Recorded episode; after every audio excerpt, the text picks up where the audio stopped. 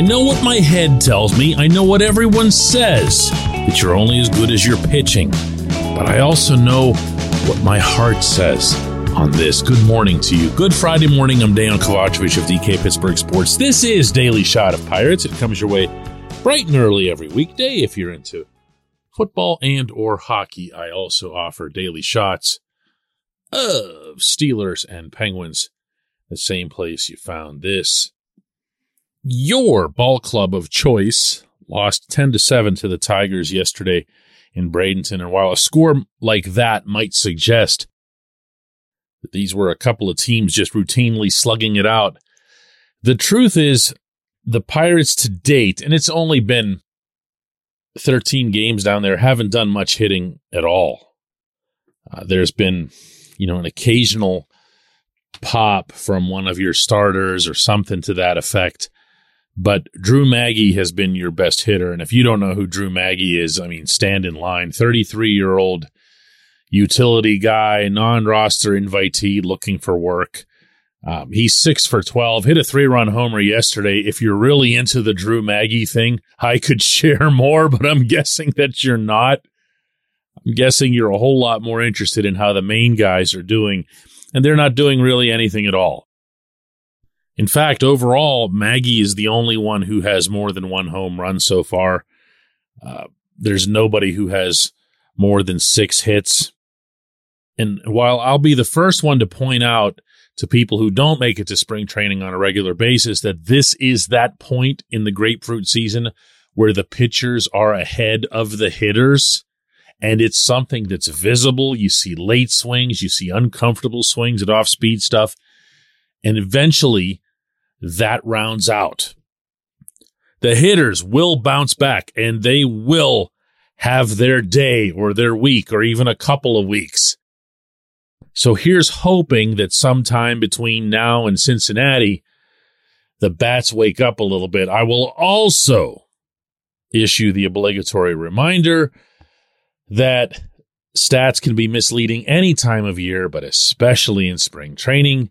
All kinds of goofy weather elements, uh, doubles that aren't really doubles, actually called down there Bradenton doubles because of the high sun, high sky. You see these highlights all the time of these guys, really, really good, accomplished fielders covering their eyes as the ball is coming down, just hoping they don't get creamed by it because they've completely lost sight of it. And there are also situations, and I witnessed a couple of them myself earlier in the week, where a ball just gets completely smoked. Bryan Reynolds had a couple times uh, in, in games that I saw where he was just not robbed so much from a fielding standpoint, but just robbed from a luck standpoint. Uh, really, really drilled a couple of outs. But I'm not going to lie. When I left Florida, I felt a little bit hollow about the team as a whole, mostly because I didn't see anybody hit. And this is where the confession comes in.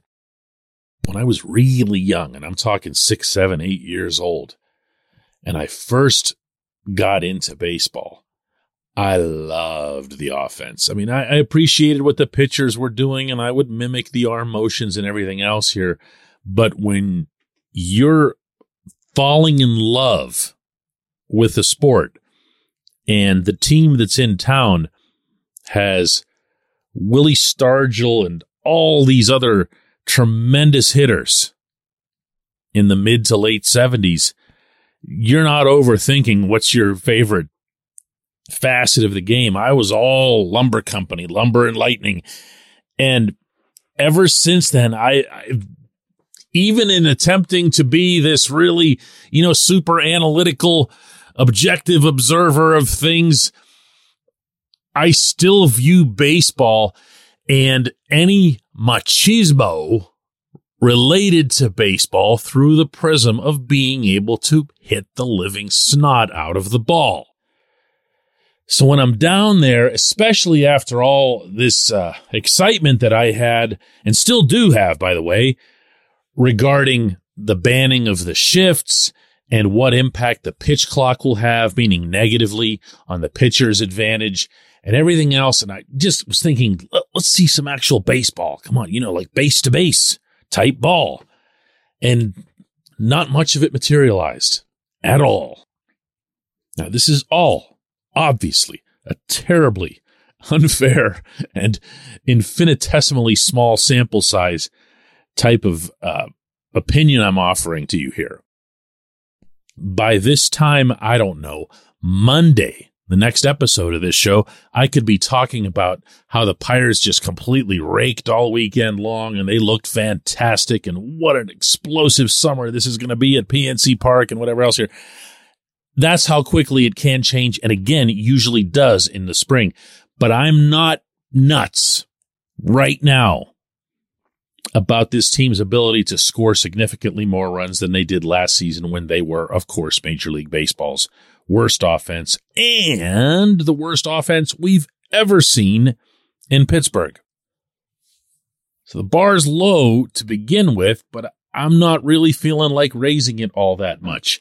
Maybe some of the positives will take over.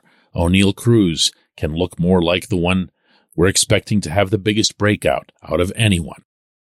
Bryan Reynolds will show to everyone that he's worth the extension that he feels was worth uh, demanding the trade over.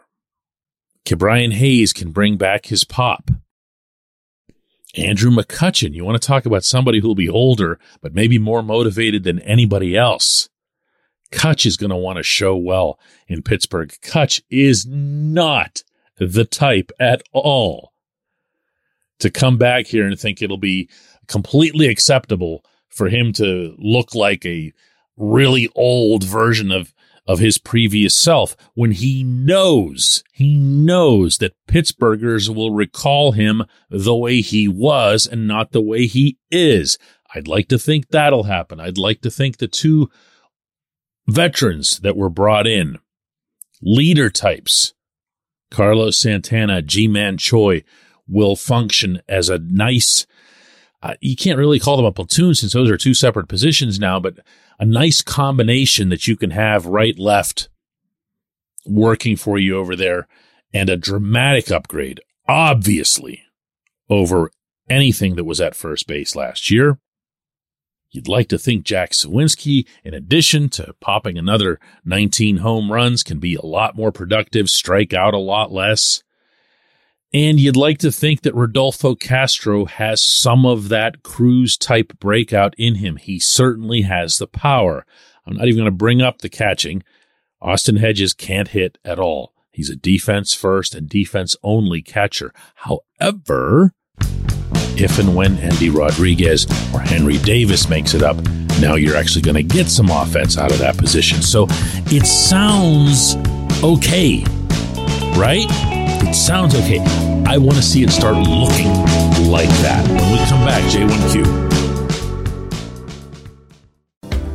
This portion of Daily Shot of Pirates is brought to you by our friends at North Shore Tavern, that's directly across Federal Street from PNC Park. It's home of Steak on a Stone, an eating experience, underscoring the word experience. The steak is brought to you partially cooked on an 800 degree stone, and you do the rest. It's a ton of fun, it's a great meal, and it's a baseball atmosphere like no other in Pittsburgh. North Shore Tavern, right across Federal Street from PNC Park.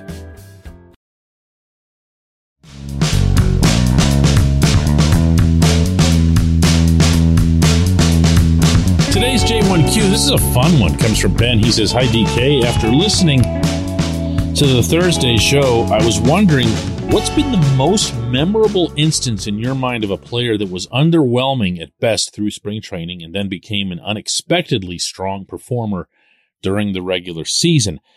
It's funny how often I think of this in the reverse. I remember and covered the Ronnie Paulino 556 spring, in which not only did he have that obscene average for a month and change, but also just pulverized the ball. One of the hardest doubles you've ever seen. Home, road, lefty, righty, didn't matter. He goes into the regular season, goes up north, which a lot of the Latin American players do not like doing and won't make any secret of it because it's not something that they've generally been used to in life. Yet right from the opener on, just did nothing. Kevin Newman is another one that stands out in that regard, obviously with the 700 spring training. Although his, everybody was trying to warn everyone who wasn't seeing spring games that this wasn't real. So much soft contact all over creation. And it would just find grass. It was like magic. He was due so much bad luck from everything that had happened in the spring that it was almost inevitable that his regular season started off as badly as it would. In your direction, I feel like from a hitting standpoint, I got to go all the way back to Xavier Nady. There was a point, for those of you who go way back, where the X Man had to drop this crazy leg kick that he had. You don't see this in baseball anymore, by the way. There's a reason for it. Hitting coaches hate it. Uh, they used to understand and forgive and allow that sort of thing to their hitters because the hitters would say they're using it as a timing mechanism or something to that effect. Don Long, who was the hitting coach at the time, just a terrific hitting coach in addition to being a good guy. Donnie worked with X and talked him out of the leg kick and said, We're going to spend a whole spring of doing nothing at all other than making sure that that left leg of yours stays put. Well, the left leg stayed put but so did his bat. He didn't even want to take his bat off his shoulder. And when he did, the results were awful. Sooner rather than later, X figured it out, had himself a pretty nice April, and before long, uh, no pun intended, Don Long had made X a very, very wealthy man in addition to having done that over the course of his career for Jason Bay, which is one reason I get kind of edgy when people say that Jose Bautista got cured by the Blue Jays after the trade. Not true at all. Don Long would have done the same thing in Pittsburgh.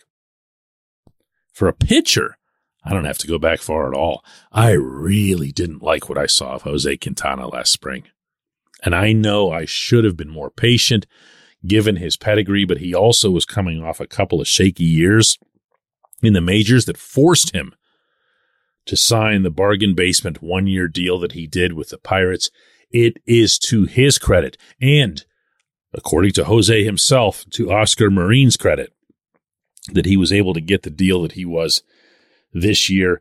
And the fact that he was able to pace himself clearly now in hindsight through a spring training in which uh, he needed to show at least something that spring to justify the decision to have him. So he wasn't like in the, in the position of a standard, like really, really accomplished vet where you could just say, eh, I'm just messing around with my curveball today.